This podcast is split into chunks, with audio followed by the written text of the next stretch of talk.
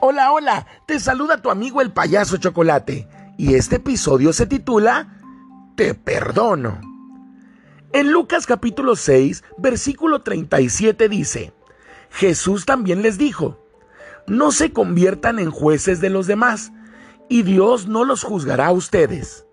No sean duros con los demás, y Dios no será duro con ustedes. Perdonen a los demás, y Dios los perdonará a ustedes. Pero, ¿qué pasa cuando perdonamos a los demás? A veces los resultados no son los que esperamos, ¿verdad? Reunimos todas nuestras fuerzas para hacer lo que Jesús enseñó. Vencemos nuestros deseos de venganza y de odio. Nos animamos a hablar con la persona que nos ofendió y cuando expresamos nuestro perdón hacia ellos, resulta que no sucede lo que imaginábamos.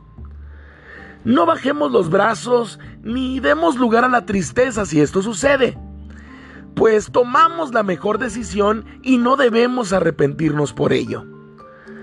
Porque cuando perdonamos ocurren varias cosas. Número 1. Alegramos el corazón de Dios con nuestro deseo y actitud de hacerle caso en lo que Él nos pide. Número 2 seguimos el ejemplo de Jesús en su relación con la gente que se burlaba de él y lo llevó a la cruz. Y número tres, demostramos que nuestro amor no es solo una buena intención, sino que se refleja en todo lo que hacemos.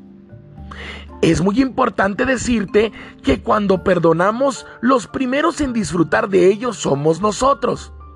Por un lado, nos liberamos de pensamientos negativos y evitamos que lleguen a transformarse en amargura.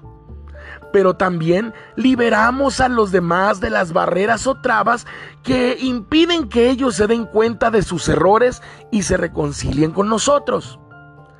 El perdón no siempre cambia a los demás, pero sí tiene el poder de hacer de nosotros personas cada vez más maduras y nos ayuda a mostrar el amor de Dios en un mundo que necesita conocer el poder del perdón. Quiero decirte algo y con eso cierro. Perdonar es hacer algo diferente a lo que todos están acostumbrados. Perdonar es brillar en medio de la oscuridad y mostrarle a la gente el cambio que Dios ha producido en nuestro corazón. Te perdono. Me despido y te espero en el siguiente devocional.